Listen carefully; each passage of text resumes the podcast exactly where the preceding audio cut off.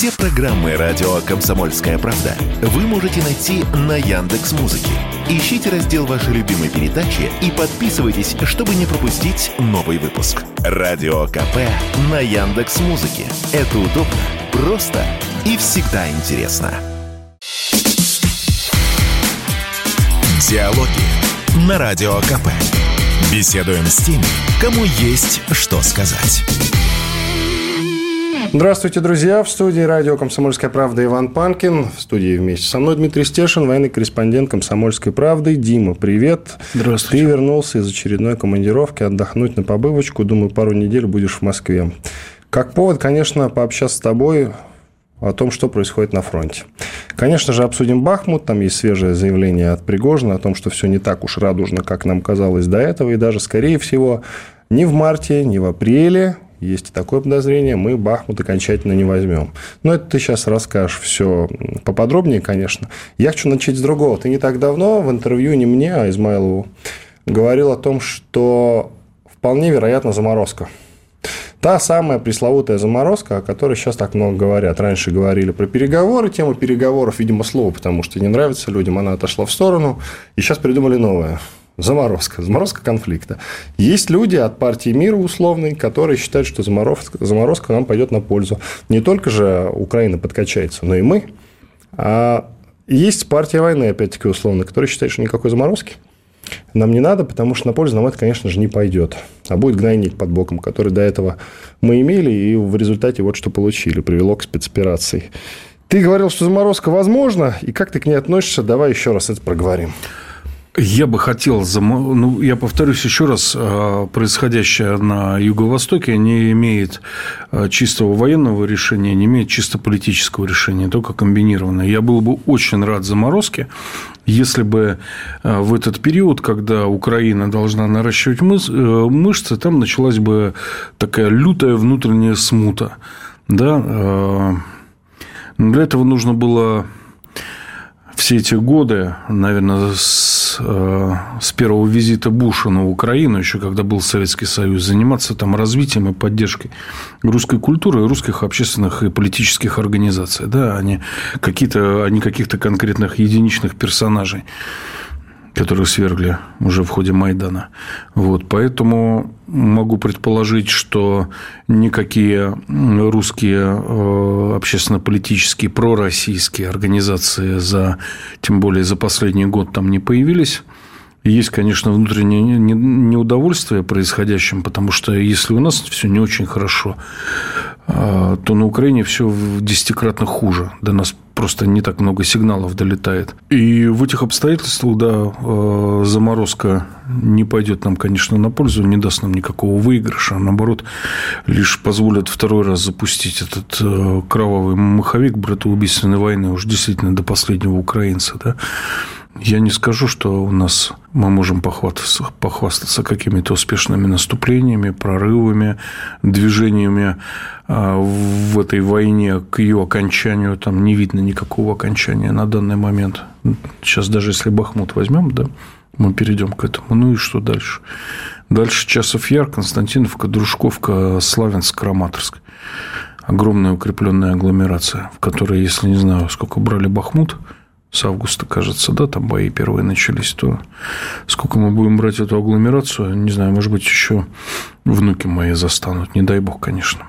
Но, с другой стороны, так или иначе, есть же предпосылки к тому, что у них ребята переломятся, ну, хотя бы в эмоциональном плане, ну, сколько можно воевать, люди-то гибнут, и исходя из того, что показал нам Пригожин, да, реально, ну, совсем-совсем пацанов каких-то, может, он и выбрал таких, да, красавчиков, что одному, я не знаю, по виду там и 17 нет, может, 18 лет только-только исполнилось. Это в знаменитом видео, когда он к Зеленскому обращается и говорит, посмотрите, э, кого вы на смерть посылаете. И какие-то старики стоят. Ну, то есть, из этого я делаю вывод, что там резервы даже не последний украинец, да, глобально, а совсем-совсем плохие дела. Ну... Есть ли у тебя ощущение, что все-таки просто я бы не хотел, чтобы был настолько отрицательный прогноз твоей страны, это уж слишком мрачно звучит, что после Бахмута, ну плюс еще там одной-двух таких побед, как Бахмут, у них хребет все-таки постепенно будет переломаться. Вот мой вопрос. Но мой товарищ, разведчик батальона «Восток», Лис, легендарный человек. Этот разведчик, он по профильному образованию, он прошел и конфликты, в которых до 14-го участвовала Украина за, на других континентах. Ну, вот знает он, что говорит. Он буквально недавно побеседовал с пленными перед 23 февраля на угледарском направлении взятыми. Они сказали первое важное, что меня зацепило, что в окопах младше 40 лет нет вообще никого. То есть, как это Лис объяснил, молодые люди, они более подвижные, более инициативные, поэтому на фронте гибнут первыми, особенно в условиях, когда война идет а, в артиллерийском формате, да, а не, не штыковые атаки. И второй момент ему пленные рассказали, самого Лиса это поразило, что они употребили слово «каратели». Значит, каратели завозят на, заводят на позицию одну группу бойцов ВСУ, на трое суток. Потом ротация, и другие каратели эту группу выводят другим путем, так чтобы они со свежими не пересекались, потому что убыль катастрофическая. И для поддержания хоть какого-то боевого духа на передовой, вот одна истрепанная группа и свежая, они не должны друг другу в глаза смотреть и обмениваться информацией. Да, это говорит о том, что Украина на пределе. Но есть совершенно противоположные заявления, где значит, люди разной степени компетентности и авторитета говорят, да, у них все нормально и с боеприпасами, и с живой силой, и э, они формируют там 8 кадровых, 10-14 бригад в тылу, их обкатывают натовцы. И вот сейчас они весной покажут Российской Федерации войну нового формата 21 века. Да? Тоже есть такое мнение. Я не знаю, кто, кто прав. А, могу сказать одно, что на данный момент а, инициативы у ВСУ нет. Они ведут оборонительные бои. Инициативы нет у них, говоришь ты, инициативы нет у нас. И все это затянется на долгие годы. Я так понимаю, что все-таки заморозка, но это самая реальная развязка из твоих слов.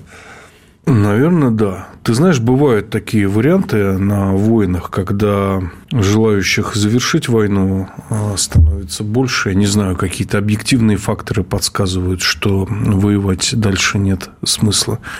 Вот. И вообще-то может быть, украинцы сообразят, что вся проблема на самом деле в их головах когда-то началась. Никак не в российских. Россия терпела до последнего. Вот. До той точки, за которой уже терпеть было невозможно. А, созданное под боком у страны агрессивное а, русофобское государство постоянно, значит, а, во влажных мриях о том, как они проведут парад Абрамсов на Красной площади. Это говорилось и с высоких трибун, это говорилось в народе. Все было с Украиной понятно. Я думаю, им в кавычках понравился этот год войны. Вот. Надеюсь, они не захотят продолжения на следующий год. А Россия-то ничего не теряет. Ну да, мы можем этот вяло текущий конфликт вот в таком формате да сколько угодно поддерживать, я не знаю, хоть 10 лет. Нас в тылу выстроенное своими глазами видел вообще по всей линии фронта. От Белогоровки, это самый край ЛНР за Лисичанском и Северодонецком, до Запорожья. У нас везде в тылу шалонированные линии обороны, там не буду говорить, сколько рядов по уставам построены, с дотами, дзотами и так далее. Ну, пожалуйста. Воюйте с нами дальше, если хотите. Вот. Лучше подумайте, как это дело миром закончить. Так они могут перейти к чисто такой террористической войне. Зачем вести войну горячую, да? традиционного, я имею в виду, разлива ту, которая происходит сейчас, они могут перейти на терратаки, да и все. Обязательно, как нам показали в Брянске, они э, продемонстрировали нам новый формат войны. Если она действительно будет подморожена, я не думаю, что будут подморожены специальные военные операции. А, со стороны ВСУ на сопредельных территориях. Я не буду говорить, что я не я, лошадь не моя, это не мы, это вот там частные инициативы и так далее. Тоже к этому надо быть готовым. Как ты видишь эту самую заморозку? Как она будет выглядеть? а Карабах или как? Она временная или надолго? Ну, по крайней мере, нас, до нас не доводили, да, как говорится, да, но построив э, в тылу вот эти укрепленные линии обороны, мы, наверное, показали этим материально границы, по которым будут проходить, э, не знаю, линия фронта, линия примирения, э, линия соприкосновения в случае подморозки конфликтов. Но это по времени насколько, как ты считаешь? Это может быть вечной темой? Мы опять, понимаешь, надеемся на непросчитанные факторы и э, такие немножко иллюзорные, фантазийные, да. Вот как мы надеялись на то, что Европа замерзнет зимой, да, надеялись на то, что на Украине случится внутренняя смута в 2014 году, в 2015, да не надо было признавать правительство для начала, пришедшее к власти на Украине в ходе переворота, да, и потом уже можно было, было бы надеяться на какие-то внутренние смуты. Иван Панкин и Дмитрий Стешин, военный корреспондент «Комсомольской правды». Делаем небольшой перерыв, после этого продолжим. Диалоги на Радио КП. Беседуем с теми, кому есть что сказать. Мы продолжаем. В студии радио «Комсомольская правда» Иван Панкин и военный корреспондент «Комсомольской правды» Дмитрий Стешин. Он только что вернулся с линии фронта, ну, из зоны СВО, наверное, лучше так говорить. Дим, а как нам если мы говорим вот про заморозку так или иначе, мы, конечно же, ее не хотим, это понятно. Но если не заморозка, как нам выйти из этого военного конфликта сейчас, не потеряв лицо, но и, понятно, уже перестать терять людей, как минимум, потому что так или иначе потери-то у нас есть. У них они колоссальные, у нас не колоссальные, но они есть, это наши ребята, молодые, там, возраст от, э, скольки там, от 25, наверное, да, до 40 лет. Мы теряем этих людей, лучшие люди страны фактически. Зачем нам это все? Можно много задаваться этим вопросом. Но как выйти вот, из сложившейся ситуации и не потерять лицо? Удары по центрам логистики и по центрам принятия решений. Причем... Что такое центр принятия решений? Да? Я не знаю, что это такое. Это какой-то бункер, где сидит э, залуженный с американскими советниками, и надо, чтобы их там размазало всем Так это ж война, прям война, казус были. А у нас что сейчас идет? Ну, понятно, что, да, мы слово «война» не употребляем, да, но то, что идет, это самая настоящая война 21 века, причем э, по уровню накала и применяемых средств ну, примерно, да, можно сравнить со Второй мировой, с Великой Отечественной. Так как выходим? Есть у тебя сценарий какой-то свой в голове? Ну, для того, чтобы... Все мы знаем, что Украина не продержалась без западной поддержки бы и месяца, да? Вот, поэтому надо пресечь западную поддержку Украины. А современная война – это война логистики и ресурсов. Это еще было, стало ясно, еще, не знаю, в, в Крымскую, наверное, войну с объединенной западной коалицией да, на том же театре военных действий. Бить надо чуть дальше от границ Украины. Вот, все мы знаем а, логистические центры на территории Польши, да, через которые все проходит через порты и авиацию. Ну, не знаю, а что нам терять? Что НАТО начнет с нами атомную войну из-за Польши? Ну, не атомную. Я думаю, что атомной не будет. А вот вполне себе полномасштабную войну с применением пехоты, вполне себе они способны отправлять сюда большее число наемников. Разве нет? Ну, ты знаешь, наемники – это такой миф, который выгоден нам, чисто пропагандистский, да, это понятно, почему он выгоден. Он... Я не в курсе, что это миф. Расскажи, пожалуйста. Ну, как бы присутствие наемников на фронте э, показывает нам, что против России уже, значит, объявлен третий дранг на Хостон, да, и это как бы всех внутренне мобилизует. Если у кого-то еще остаются сомнения. Наличие наемников на фронте для Украины тоже понятно. Весь мир с нами, да, э, весь мир на нашей стороне. Все мировое цивилизованное сообщество. На самом деле, большинство наемников, оказавшись э, под артогнем, они как-то пересматривают сразу свои базовые ценности. Да, если они там полжизни сидели в Афганистане или еще где-то в Ираке. Совершенно другая война. Так что вот это Наемники – это демонстрация намерения доброго расположения Запада к Украине. Не более того, войну выигрывают большие батальоны и артиллерия сейчас. Даже в большей степени артиллерия. Давай рассмотрим такой сценарий. Мы отодвигаем линию фронта так, чтобы они не могли добивать. Ну, понятно, не получат, когда новейшие выражения. Они, конечно, смогут добивать до да. Э, Донецка и дальше. Но, по идее, мы же, э, как Путин сказал в самом начале СВО, мы должны помнить о том, что у них ДНР, ЛНР есть конституция, и мы признаем эти республики в границах их конституции. Да, там также было сказано. В, адми... в административных границах, если я не ошибаюсь. Отодвигаем, значит, э, линию фронта до этих самых границ. То есть э, нам надо обезопасить наши города, которые у нас теперь тоже внесены в нашу конституцию. Ну и плюс готовить какой-то финальный бой грандиозный за Херсон. Отбиваем Херсон, и вот это можно считать неким окончанием, и уже после этого можно вести какие-то переговоры. Как тебе такой сценарий? Ну, идеальный вариант был бы пробитие коридора к Приднестровью, где вообще там 200 тысяч наших граждан. Это помимо? Или Нет, Херсон не даже берем? важнее Херсона, да. И, соответственно, отрезание Украины от моря. Все, она больше не морская держава, а обычная, типа Румынии региональная, да. Но Вместо этого мы немножко сделали наоборот, не на том а сконцентрировались в свое время при планировании операции. Так что я даже не знаю, где будет решительное сражение.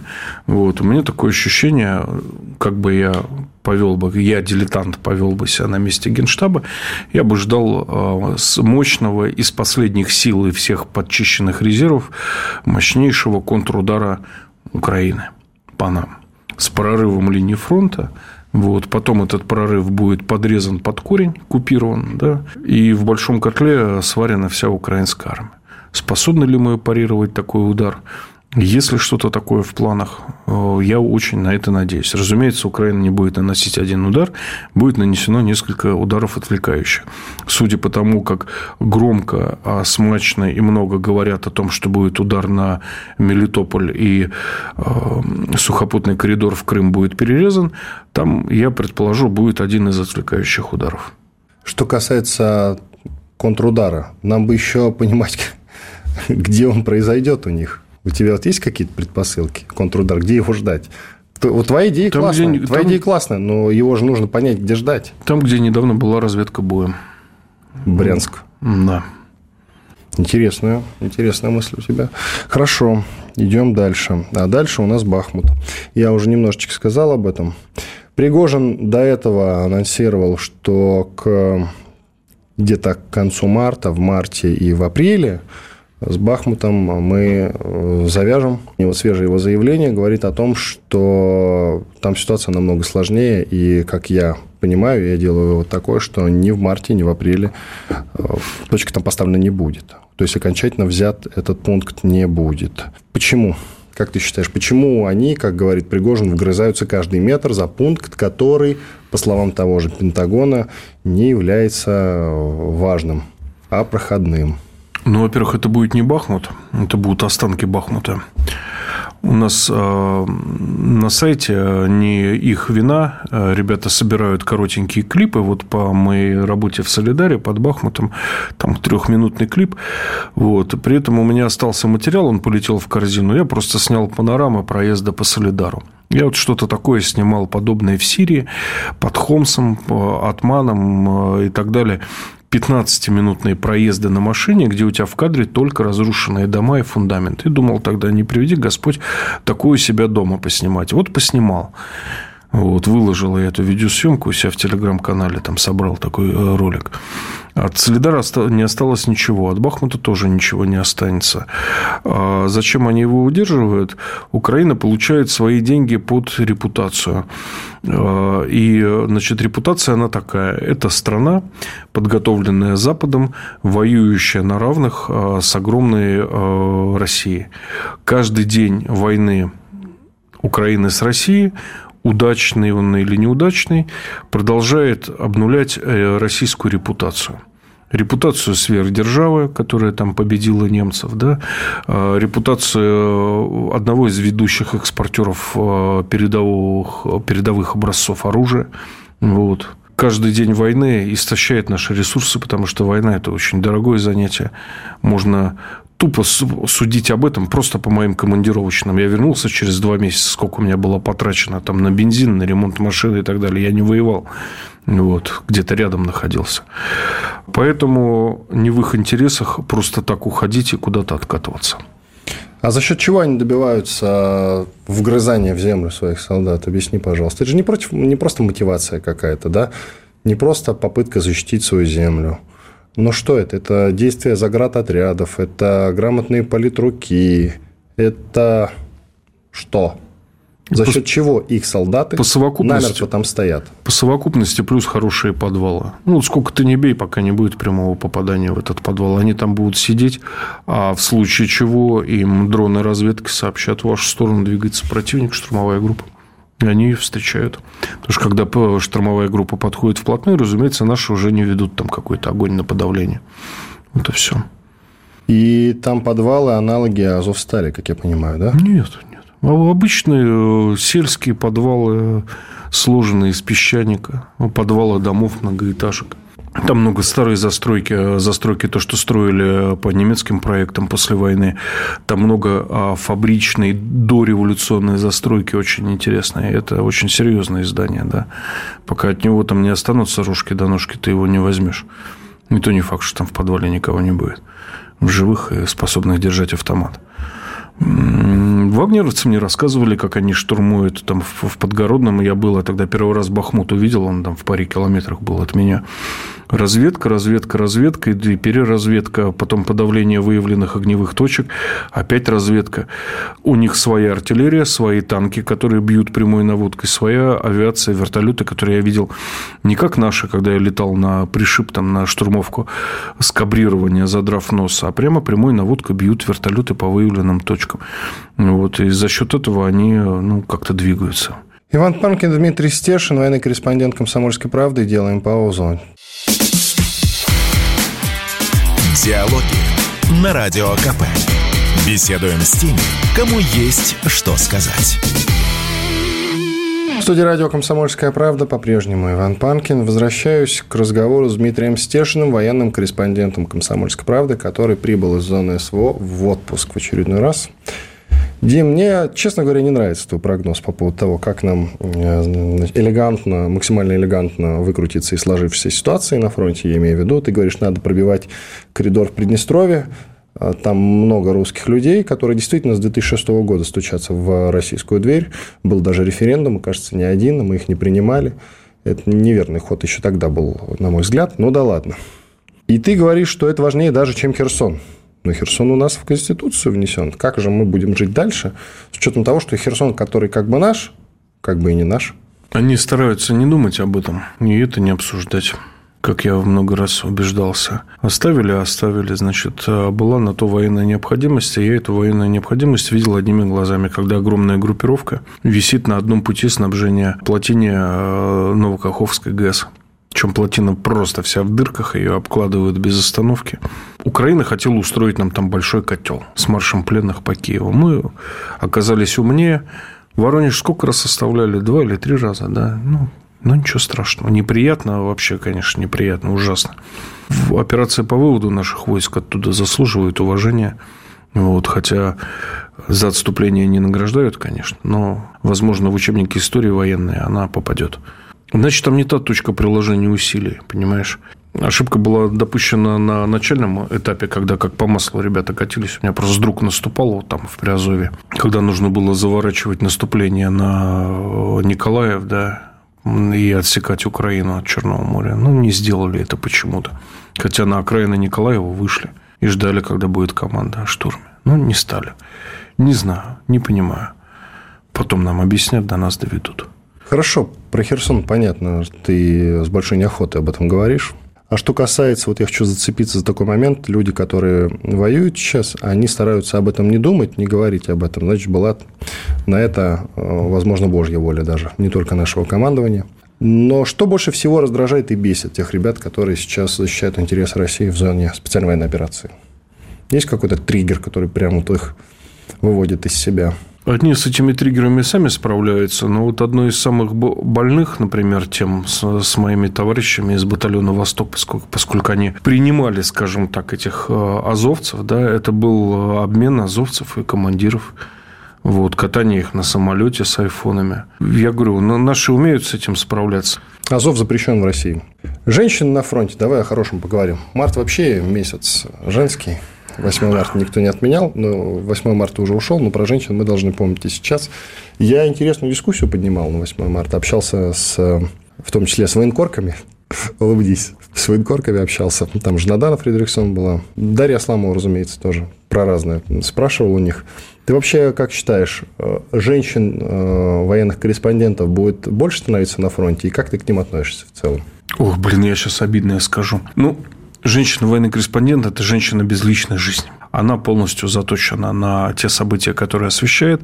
Женщинам на фронте, с одной стороны, очень просто. С другой стороны, ну, она похихикала, улыбнулась, да, и как бы все ее административные проблемы администрирования репортажа решились, да. С другой стороны, ему очень сложно, потому что сразу же появляется толпа навязчивых ухажеров, это тоже как бы отравляет жизнь. Вот, и они балансируют как бы на грани. Значит, у меня жена очень хотела со мной работать, она со мной и под минометные обстрелы попадала.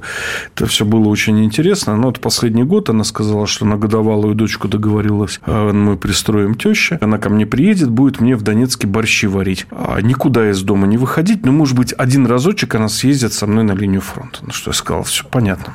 Что теща сказала? Вот, теща сказала, как Дима решит. Вот. Так что сиди ты в, в Москве, слава богу, пока война до тебя не докатилась. А, я не знаю, в военкор есть разделение профессии на женские и мужские э, категории? Думаю, что нет. А, и со стороны наших бывших союзников по антигитлеровской коалиции хватало женщин-фоторепортеров. И у нас были женщины, которые писали и снимали. Так что пусть цветут все цветы, а женщины на фронте необходимы. Они приносят уют, перед ними неудобно трусить, а все мы всегда чего-то боимся. А бесстраш... Бесстрашные люди, они либо уже мертвы, либо это обманщики, как сказал Татарский. Вот. Ты, кажется, сказал такую штуку, где-то написал, о том, что в тех батальонах, где женщины есть, там все крутится, вертится, идет вперед. А там, где нет, они как бы умирают, эти батальоны.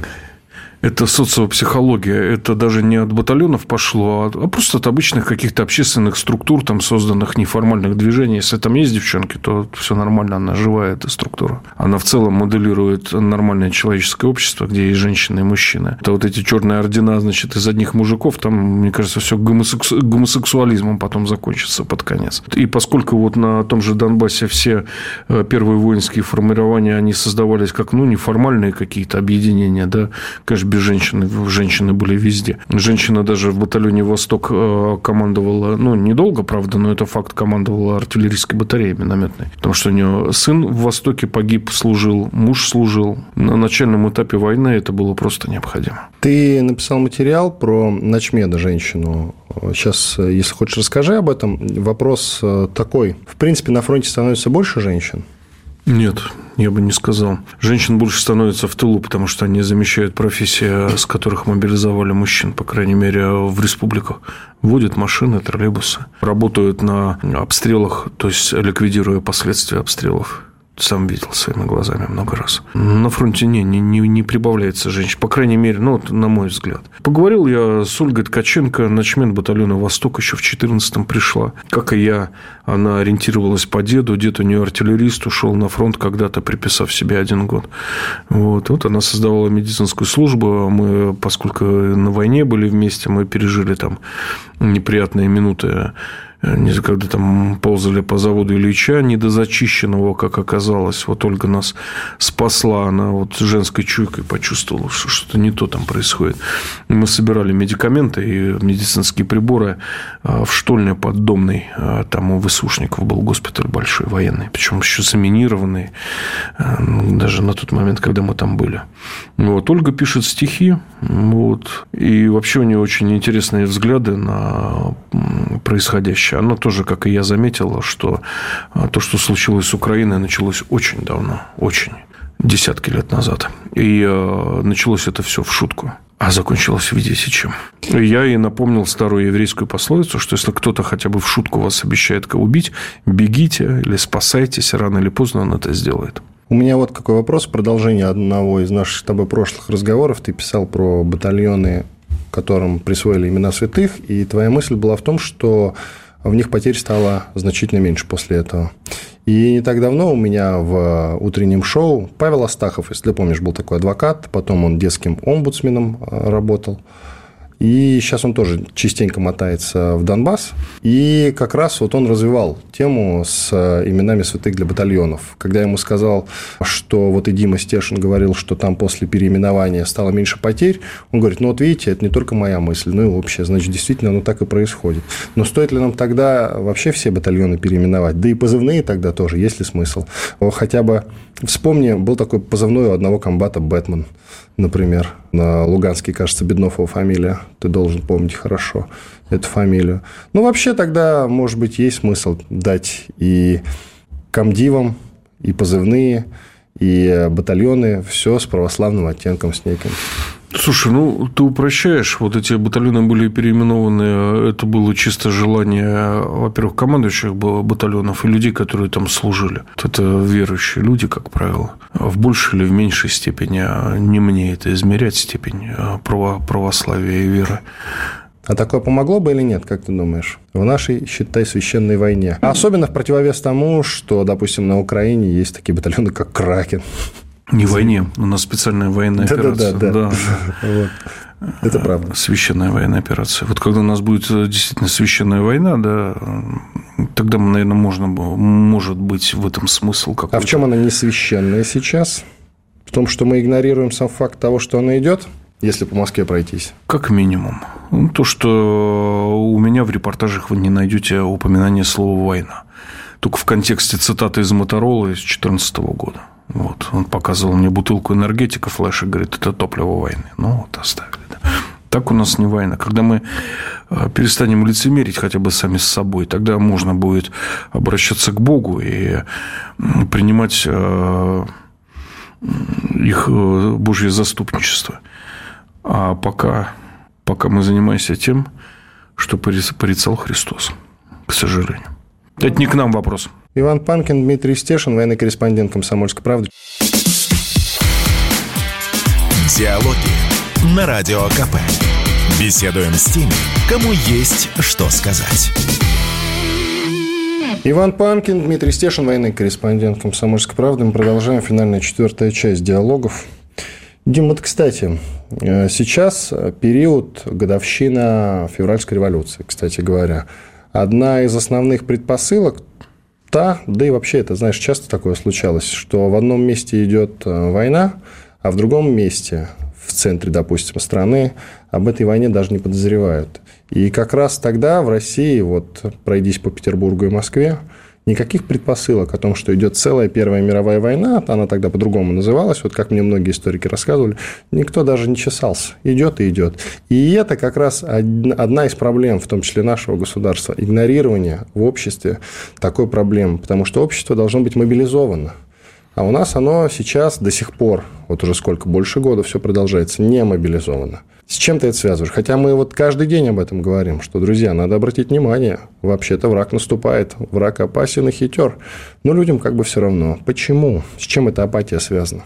Ну, не соглашусь. Э, в Первую мировую водку, например, подавали в заварных чайниках был э, объявлен сухой закон. Да?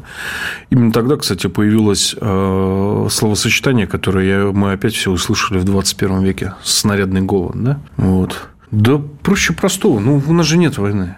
У нас есть специальная военная операция. Ну, какая война? Вот все ошибки были допущены на стадии еще планирования. Вот, к сожалению. И малые силы, и удар растопыренный пятерней вместо, значит, кулака и так далее, и так далее. И сразу же, значит, призыв к переговорам в Стамбуле. Вот, они переговариваться не хотят и мириться. Ну, все пошло кувырком. Но это как бы, в, э, как бы в тренде, это наша сакральная история. Мы всегда плохо начинаем войны, ну, хорошо их заканчиваем. Так что вот что меня греет. Хорошо. У меня родился такой вопрос. Ты заговорил про контрудар, который, возможно, есть смысл как бы пропустить?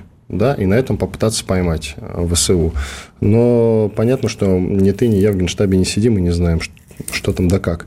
Возможно, тогда, раз уж ты заговорил про ошибки, которые были допущены тогда в самом начале, может быть, тогда нам стоило пропустить контрудар, о котором все говорят, что они готовили нападение.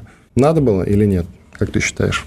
Тогда и общество мобилизовалось бы сразу же. Прикинь, они напали. О. Ты знаешь, вот из 23 -го года, наверное, да.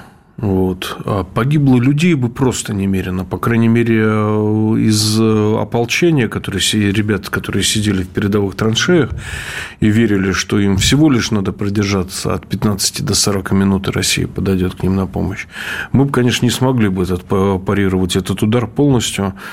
Возможно, мы бы потом завязли в городской застройке э, на Донбассе в изнурительных э, боях. В общем, все это, знаешь, из области непрогнозируемо. Невозможно создать какую-то математическую модель и просчитать, а как бы оно получилось. Вот. Но мы лишили себя, конечно, серьезного нравственного козыря, вот, который был, например, у Советского Союза. Ну, вот чтобы там нам Суворов не э, резун, сидя на английской военной базе, не рассказывал о том, что Сталин готовился ударить первым, ну, не ударил, да.